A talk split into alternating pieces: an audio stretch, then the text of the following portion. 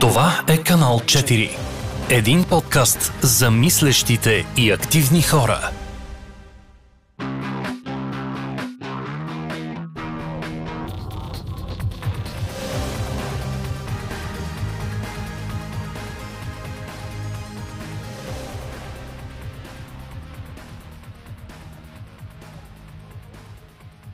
Здравейте, скъпи люде, които слушат подкаст на канал 4.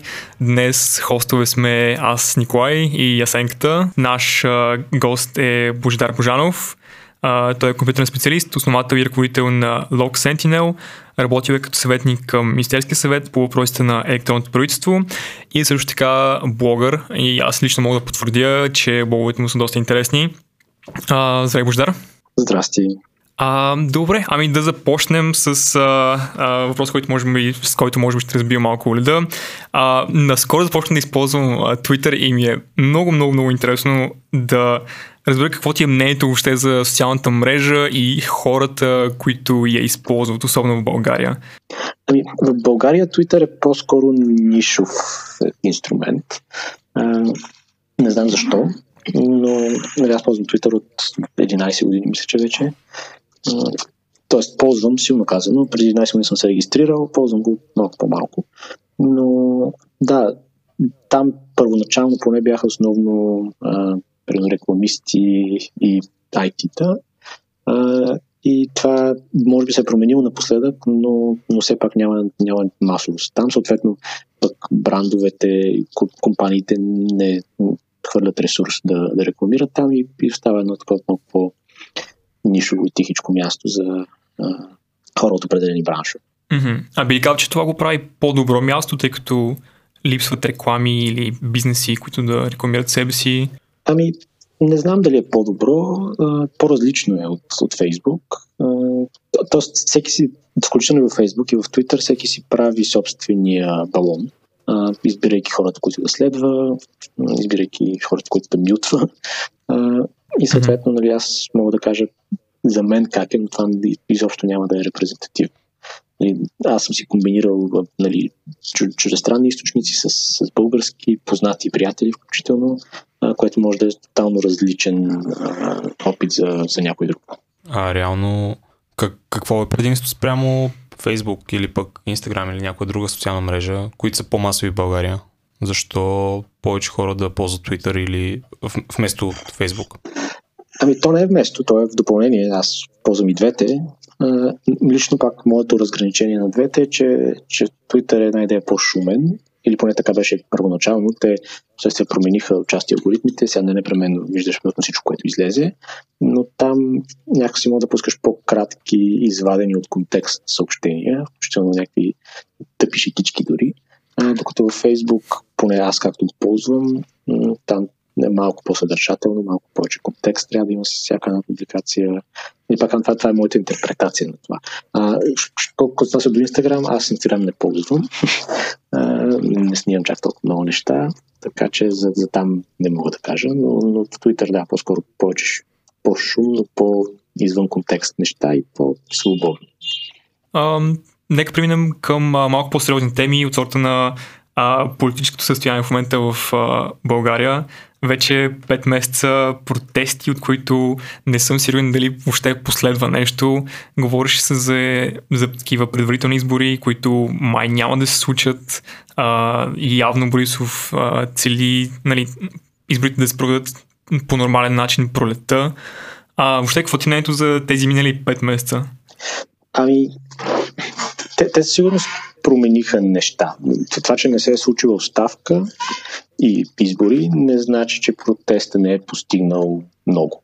А, това, което е постигнал протеста, ще го видим на изборите, а именно колко е ерозирало доверието в управляващите. Защото те в началото на протестите имаха всъщност доста, доста висока степен на, на доверие. А, след приличното справяне с първата вълна на, на COVID, а, нямаше нещо, което да изглежда, че, че би ги разклатило. А, много ми интересува също така за самите протести и тяхната прагматична функция. А, някакси цялата държава тогава се беше разделила на, на две а, части. Едните казаха, че протестите са нужни, че всъщност това значи хората показват своето не, нали, а, недоволство, А другата, в другия камп бяха хората, които казваха а, стига толкова протести, умръзни от затворени улици, а, може би е време да, да спрем, а, очевидно нямате никаква альтернатива, както ти вече спомена. А, какво мислиш за тези хора специално? Хората, които, нали, може би до някаква степен подкрепиха протестите, но след някакво време си казаха, че е може би прекалено. Да, ами винаги, т.е. динамиката на, на едни продължителни протести винаги е така, винаги има някой, който нещо му пречи дори чисто битово, защото живее до спирка на автобус, който сега не може да стигне. А, и с течение на времето, с намаляване на числеността на протестите, но въпреки това оставайки блокирани някои кръстовища, наистина част от гражданите бяха подразнени. Не можем да ги обвиняваме, че, че не виждат голямата картинка, че някои неща са по-важни от, от тяхното удобство и така нататък. Те се са в правото си за да бъдат недоволни, но мисля, че социологията показа, че, че протестът е доста подкрепен, над 60%, дори мисля, че 65% отиваше или повече подкрепа за, за протеста. Така че аз дори познавам хора, които битово са недоволни от някои блокади, а, но като цяло въпреки това продължават да подкрепят протеста. А пък и нека се пак да отбележим, че лятото а, няколко блокирани кръстовища не могат да създадат толкова а, тежко и трайно неудобство в рамките на София. София през лятото трафик няма чак толкова. Деца вика, ремонтите по булевард България създадаха повече задръстване, отколкото за затварянето на Орлов мост. А, а реално дали беше адекватно в контекста на пандемията изобщо тези протести? Те, те не бяха само в България, то цял свят сякаш е залял от протести. Да, ами, може би звучеше рисково, само че към този момент вече имаше достатъчно а, информация, включително и заради протестите в Штатите месец и половина-два по-рано, че на открито, а, ако не са прекалено гъсто хората, няма такива рискове. Освен това има и сезонност на вируса и той през е доста, доста по-малко рисков. Така че всъщност летни протести се оказат и по света, че, че не носят а, по-висока заразяемост. А, данните го показаха, т.е. протестите спряха и кризата започна месец и половина след това, здравната, когато хората влязоха вътре, когато почнаха учебни занятия, когато заведенията трябваше да даже не можеха навън да обслужват хора. Така че протести на открито всъщност беше така сравнително безопасен, безопасно нещо, което може да се случва. Проблем, който отчитам и, и се противопоставих тогава, когато в един момент част от протестиращите почнаха да горят маски и да правят подобни глупости. Това нали, за мен беше неприемливо. Но пак казвам, това бяха само част от протестиращи, с които нали, не, не може да се натовари а, цяла една група аморфна маса хора. И това всъщност е, е много често използван похват. А, виждате 15 човека, че горят маски и кажа, всичките протестиращи са абсолютно неадекватни. Неизбежни. Да, това е така наречения scapegoat, ако не се лъжа, нали да, смисъл просто да. обвиняваш и, и, и постоянно, малка... ня, някой една нощ надраскал а, църквата Свети Седмочисленици. И едва ли не всички протестиращи са задраскали свети Седмочисленици, защото някой са напил след кой знае, може и дори не, не след протест, просто така и не драскал нещо. Та, нали, та, та комуникационна игра а, е малко нечиста, но, но е неизбежна. Добре, това беше доста убителен отговор. а, докато, докато говореше, се, си спомням, той сетих за още един въпрос, който а, си бях записал. А, всъщност, каква е точно твоята политическа афилиация, нека така го наречем, или политически компас? Мисля, център ляво, това, което казваш, или? Ами, център дясно е, като, нали, чисто гледайки стандартния тест политически компас, съм буквално закован на центъра, в зависимост от един или два отговора, които нали, зависи какво маркирам, а отида в дясно или, или да си остана в центъра. Но, но смятам, че нали, моята лична така, позициониране е център дясно в а, по-либералната част на компаса, т.е. по полуста либерално-консервативно съм по-скоро либерален, а, економически съм по-скоро десен. Uh, нали, предприемач съм все пак, което не, не че е гаранция за, за някаква дясност, но а, пък и с, с политиките, които съм, съм предлагал и съм реализирал, включително в Министерски съвет, а, всичките тях са целели ограничаване на административна тежест, повече прозрачност за страна на държавата спрямо гражданите и бизнеса, повече отчетност на публичните институции, така че деца, не, не само да си направи един тест, ами да реално съм показвал, че съм център тясно. Не обичам да mm-hmm. крайностите, по принцип като човек, така че нали, не мисля, че някога ще отида в която и да било крайност. Затова и, и нали, пак казвам в лично качество, а, обичам да се наричам центрист. Добре, окей. Okay. Uh, добре, ами нека да преминем към uh, темата, темата за COVID. Uh, отново тук пак има някакво раздвояване между обществото. От една страна uh, хората, според които нали, това е просто някакъв вид грип, който не е чак толкова опасен uh, и че всъщност държавата не трябва да забранява на бизнесите да функционират както си функционираха преди. Uh, докато другия нали, School of Thought казват, че а, не, това е нали, много сериозна болест и наистина трябва да се вземат а, драконови мерки и да бъде затворено всичко, за да може а, нали, по някакъв начин да отмине цялата криза. А, да, не е си в въпрос. Ами, сложно е, защото първо не знаехме достатъчно. Ние още не знаем всичко, но съвсем в началото наистина не знаехме какво е това не знаем как то се отразява, не знаем колко хора заболяват, какви групи са най-рискови, при кои хора протича по-тежко и по какви причини и така нататък. Сега знаем малко повече, благодарение на стотиците изследвания по темата. Нито е супер смъртоносния вирус, който бихме гледали в някой sci-fi апокалиптичен, нито е сезонния грип, който просто ще си мине и ще си замине. Вирусът е особено заразен, не непременно заради самата му заразност, ами защото може да заразяваш дълго време преди ти да покажеш симптом. Тоест, щъкаш си ти свободно из, из обществото и предаваш зараза. по цялото уточнение, че не съм вирусолог, епидемиолог, биолог и така нататък. Но от данните, които гледаме, които не могат да се интерпретират без все пак някакъв а, контекст, т.е. не просто вземем данни, да ги налеем в един Excel и да кажем, ето вижте, тук има, има болест, няма болест, има смъртни, няма смъртни случаи. Извънредната смъртност, която не си докладва всяка седмица, е ужасно. Тя е, мисля, че два пъти, над два пъти повече от, от стандартната за последните години. Качваше се до тази седмица включително. Тази седмица на практика стигна някакво плато, поне така изглежда. Лошото е, че трудно се взимат решения а, в а, ситуация, в която първо правителството е с сринато доверие, т.е. каквото и да каже премиера или здравния министр, то по подразбиране се посреща с недоверие, защото, нали, пак казах, цялата сложност с, с протести, корупция и така нататък го е сринало по един или друг начин. Mm-hmm и, и много трудно се управлява без, без никакво доверие. Сега всяка мярка, която предложи, дори тя да бъде адекватна, а, се посреща с а, на нож. Това от една страна. От друга имаме малко данни и малко адекватни данни. Да, днес се и докладва тази извънредна смъртност, но в същото време данните за, заразените а, стоят на плат от, от месец и половина. Въпреки, че през това време смъртността се е катерила. И сега това е поред причини. Първо, а, че тестването е намаляло. Тестваме да. по-малко, колкото сме тествали през октомври.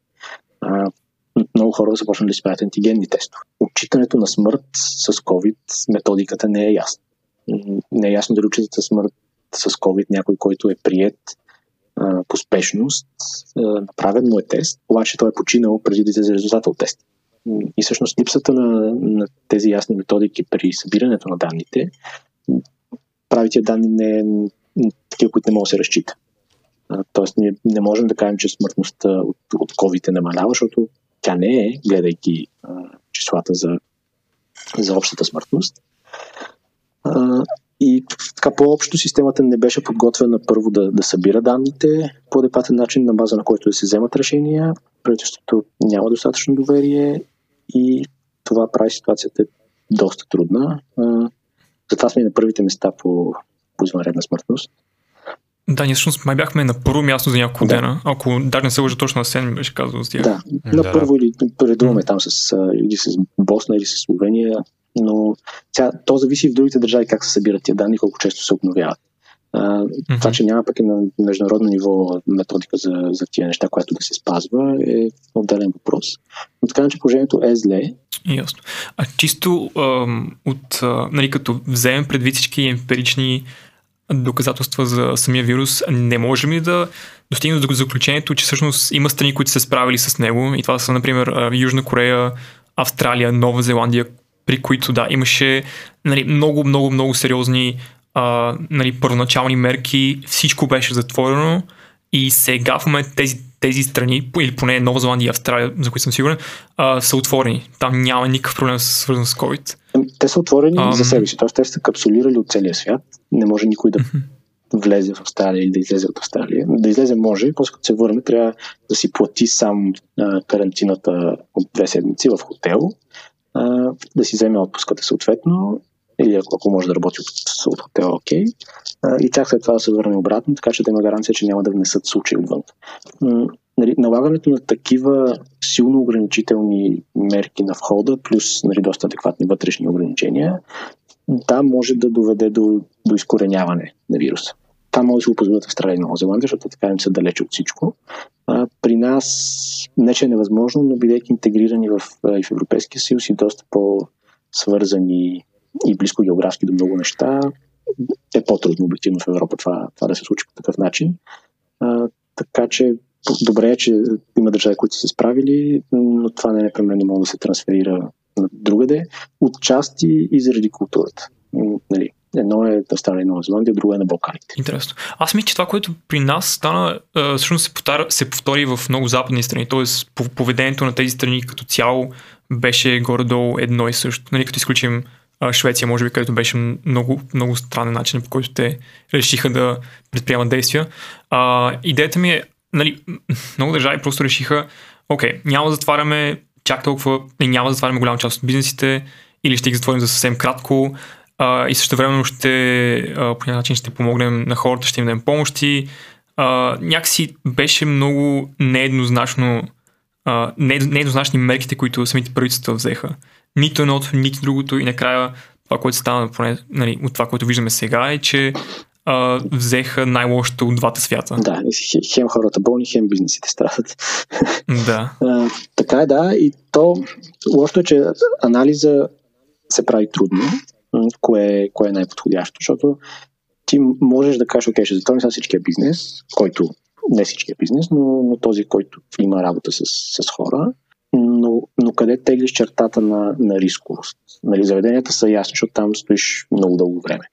Магазините се оказа, че всъщност не са чак толкова рискови, но пък има хора, които са заразени, ходени по банкови институции. И, имаме все пак някакви данни, кои са по-рискови, кои са по-малко рискови, но някъде трябва да сложим тази черта.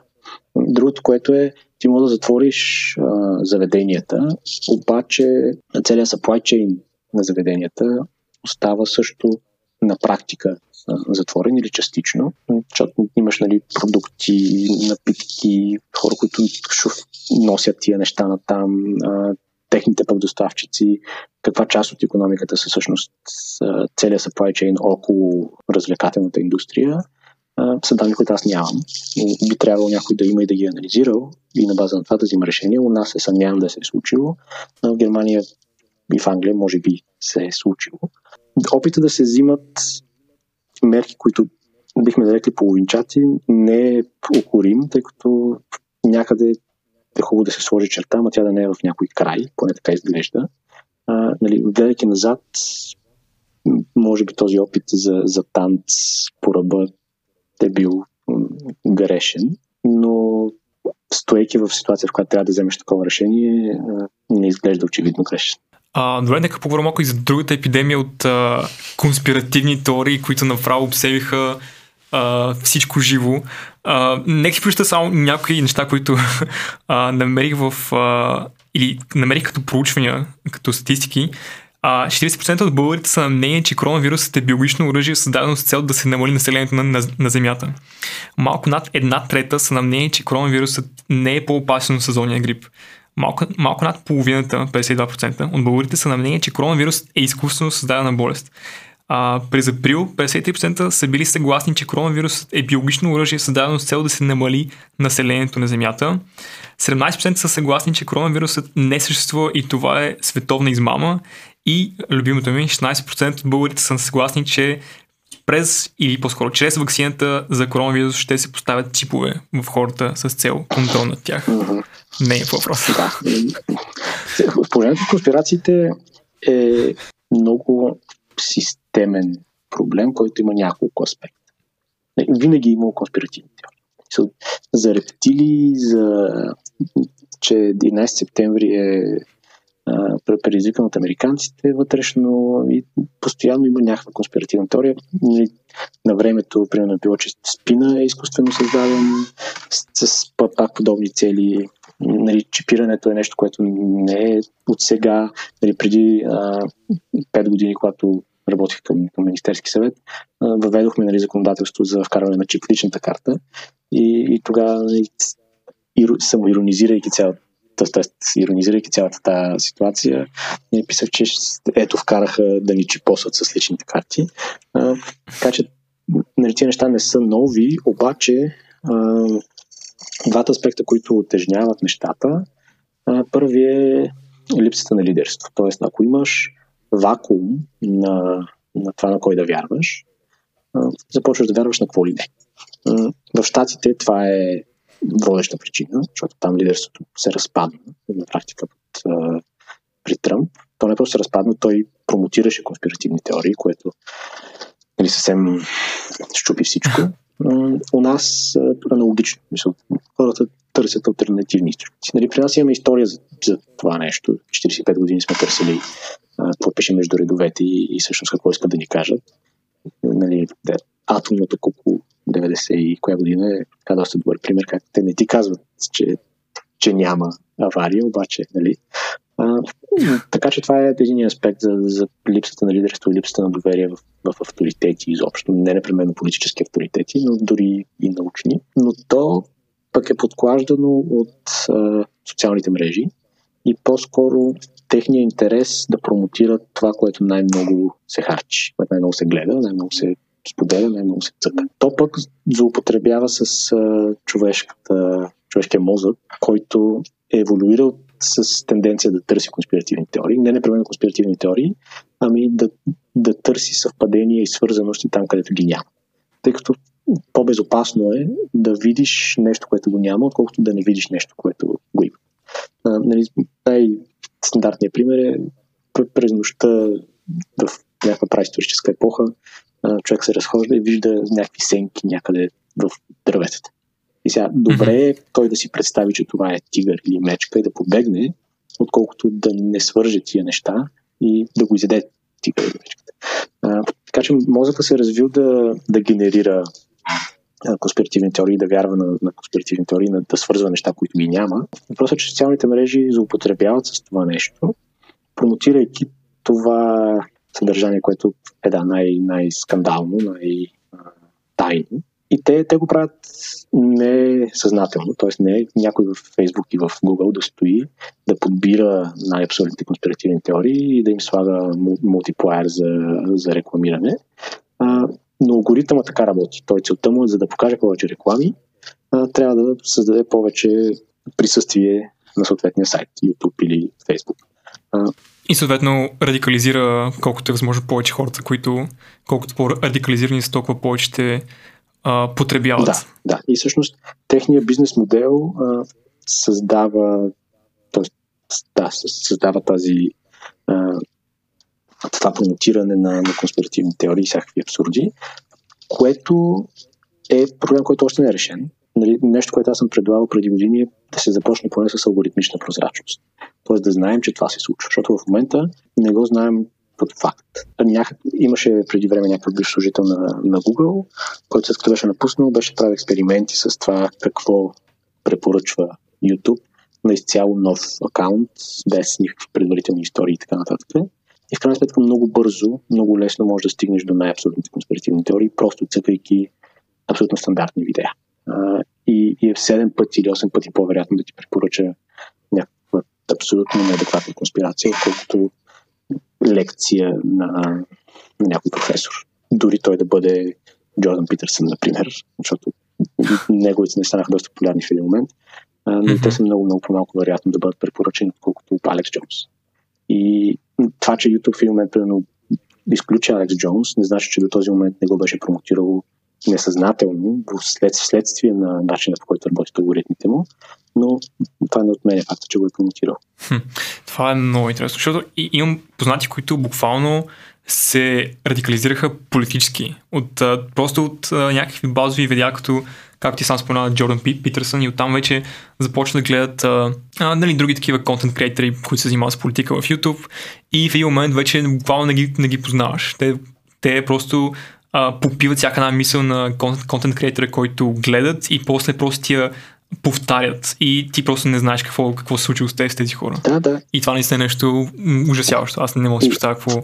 И някои от тях да. до толкова се отъждествяват с, с това, което са чули и това, което са повярвали, а, че нали, екстремният пример е с плоската земя, а, което може да не звучи абсурдно, но има конференции а, на плоскоземците, както се казва, по цялото земно кълбо се срещат. Извинявайте, по цялата земна плоскост. А, и, и те възприемат всяка атака срещу тяхната конспиративна теория като атака срещу собствената си идентичност. И затова опита да убедиш човек, че дадена теория не е вярна, работи наобратно. Тя все повече го убеждава, че тя е вярна. Че, ти си част от тази конспирация или още не си прогледнал. но, но в момента, в който те отъждествят с идентичността си въпросната теория или, или вярване, то става изключително трудно да бъде изринато.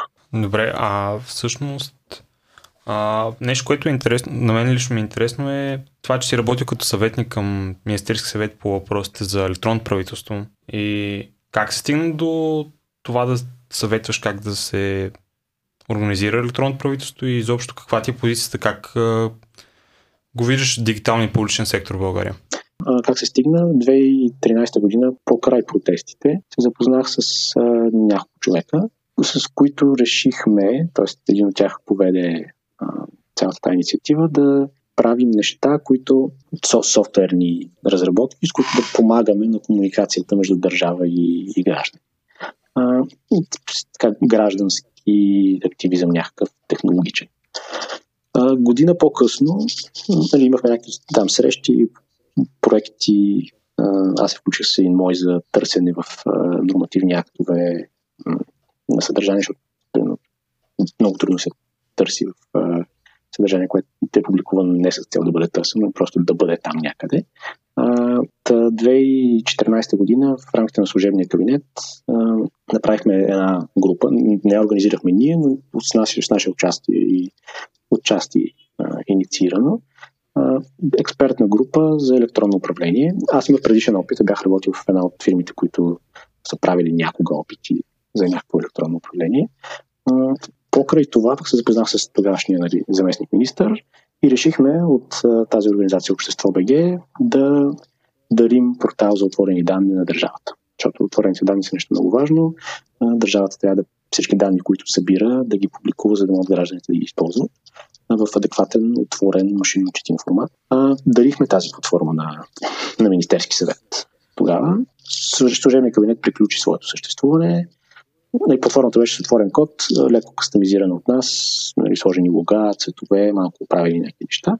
И след като дойде следващия кабинет, вице-премьера Бачварова беше решила да всъщност да сформира екип от, не от а, политически калинки, ами от експерти. И в един момент, малко по-късно, не, не при самото сформиране на, на кабинета, предложиха на организацията на Общество БГ да излучи един човек, който да помага с отворените данни, защото това беше една от политиките, които вице-премьера трябваше да, да следва и да промотира. А, и избрахме това да съм аз, защото имах релевантен опит, имах, бях участвал по някакви обществени обсъждания по нормативни актове, бях една идея малко по-подготвен за такъв тип а, работа. Разбира се, излязох доста извън отворените данни, но това беше първо причината да, да бъдем поканени изобщо. Та, след това променихме доста от нормативната уредба, изменихме закони, създадохме Държавна агенция електронно управление, създадохме изискване публичния софтуер да бъде с отворен код. Закон за електронна идентификация подготвихме и прокарахме а, чипове в личните карти а, пътна карта за електронно управление, т.е. да се каже следващите 4-5 години какво трябва да бъде изградено. Колегите са придвижили оперативна програма Добро управление, с да се осигури финансиране на всички тези неща, т.е. От, от всеки един ъгъл да бъдат подготвени нещата. А, нали, това нещо свърши, аз бях там сумарно по-малко от година и половина. Остана една основа, на база на която можеше да се стъпи да се изгради нещо доста работещо. Това не се случи. Някои от инициативите, които оставихме, все пак бяха подети от Държавна агенция електронно управление и докарани до поне технически работещи, ако не непременно организационно, например електронния обмен на документи между администрации. И в момента теоретично е възможно всички да си обменят документи по електронен път. Дали го правят е друг въпрос, но могат. Друго, което все пак се случи е, че администрацията вече може все повече справки да прави по електронен път, вместо да изисква удостоверение от гражданите. Отново казвам може, защото не непременно го прави. Да, има ръст на тези справки в средата за междурегистров обмен, която пак по наше време съществуваше технически, но никой не я използваше и това дава позитивен резултат. Най- най-лошото, което не стана е електронната идентификация. Електронната идентификация е нещото, което е отключващия фактор за електронното управление. Естонския президент, бившия Томас Илвес, на една конференция съм го слушал аз да го кажа, но сигурно го е казвал десетки пъти, е това, което е отключило естонското електронно управление. Това е начинът по който гражданите да покажат кои са в електронна среда пред администрацията и да докажат кои са. Защото ти за да ползваш една административна услуга или да правиш каквото и да било в държавата, трябва да да докажеш кой си в електронна среда и това да е сигурно. Да не мога да се представя за някой друг, някой друг да се представи за мен или чисто анонимно да правя някакви неща. А, та за това е толкова ключово. Естония въвежда електронна лична карта 2001 година, което по техните думи е доста отключваща. И в момента ние сме там. Има някакви неща, които ги има, работят криво-ляво, с квалифициран електронен подпис, тук с някой пик там, но много малко граждани реално могат да се възползват или дори когато са повече, те са само в определени сектори. НАП дълги години промотира своите услуги, своите пикове и най-накрая много хора могат да ползват услуги на НАП. Само, че с пика на НАП не могат да ползваш нищо друго. Нали, моето заключение е такова, че за тази една година и половина е свършено повече, отколкото за последните четири. Това какво говори за нежелание от управляващите? Просто да се случат нещата. Трябва да имаш първо тази митична политическа воля, която не е просто да излезеш на една конференция и да кажеш да, да, това ще го направим, да напишеш една политическа програма, това ще го направим. Ами всеки ден, като изникне някой казус, а те такива изникват всеки ден, а, да отидеш и да го избуташ. Да скараш, ако трябва с министра на финансите, да а, обясниш на министра на здравеопазването, че така не се прави. Да имаш експертите, които да могат да навигират всъщност в тази сложна материя, които да ти кажат кое е правилно и кое не. А, нали, тогава аз и няколко колеги бяхме такива експерти, които включително сме ходили в а, агенции да отваряме данните ръчно. Аз съм писал заявки, които да извадим от, от стари и доста неподдържани бази данни, данните, за да могат да бъдат публикувани. Има постоянно камъни, които трябва да се местят от пътя. Някой нещо не иска да направи. Някоя фирма държи да обжалва нещо, въпреки че което ще го забави, тя няма да спечели нищо от това. Трябва да се говори с някакви хора постоянно, да им се обяснява. Ясно. А други ам, причини или фактори, които може би а, водят до, до липсата на тази политическа воля, например, проблема с а, киберсигурността. Нали, може би данните не са чак толкова добре защитени и може би не е възможно да бъдат защитени, за да може да бъде организирано такова електронно правителство. А, други фактори, за които сещам в момента е автоматизацията. Тоест, ако това нещо се дигитализира, то голяма част от тези чиновници, които в момента работят в държавната администрация, няма да бъдат нужни повече. И нали, тук идва проблема какво ще правим с тези хора, а, които може би е много трудно да бъдат а, преквалифицирани. И също така друг, други такива структурни проблеми, които нали, оказват и се превръщат в голяма пречка към това всъщност да имаме нали, добре функциониращо електронно правителство? За, за киберсигурността тя е важна тема, тя е хоризонтална тема, но, но по-скоро не, не е пречка.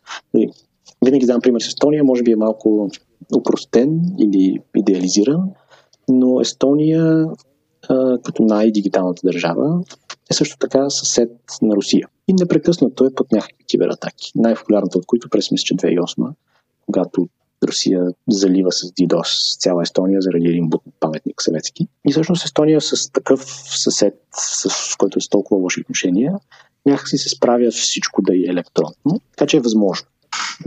Проблем е, който трябва да бъде разгледан доста сериозно, но не, не е нещо, което блокира нещата. Относно автоматизацията, да, в дългосрочен план така ще се случи. Тоест, в дългосрочен план администрацията ще намалее, само че тя няма да, няма да е, тя в момента е 120 хиляди.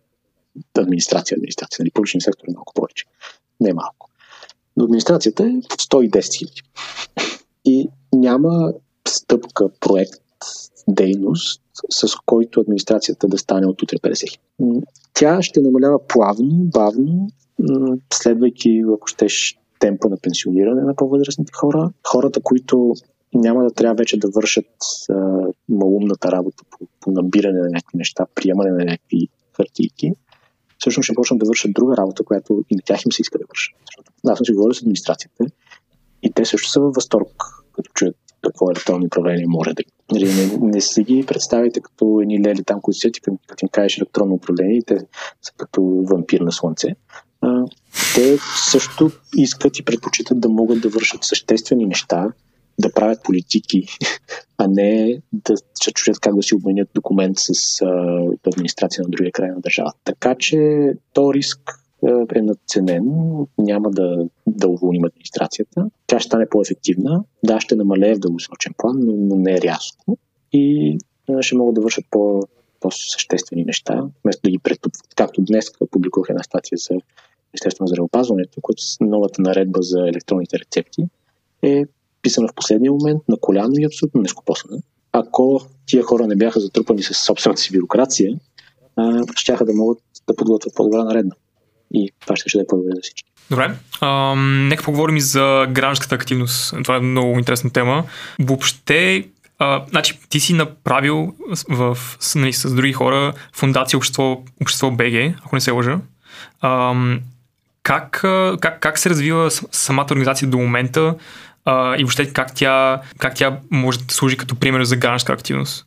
Ами, тя в момента е по-скоро пасивна тя, мога да използвам клишето, стана жертва на собствения си успех, тъй като нейните цели, а именно отворено и прозрачно управление, нормативни изменения във връзка с това, по-удобни електронни услуги и така нататък, кулминираха в избирането на съветник от нейните редици, който да прокара всички тия политики, те, те да бъдат записани в всички нормативни актове и всъщност там някъде не, не че е спряла нейната дейност да, нали, съвсем, но някакси се загуби.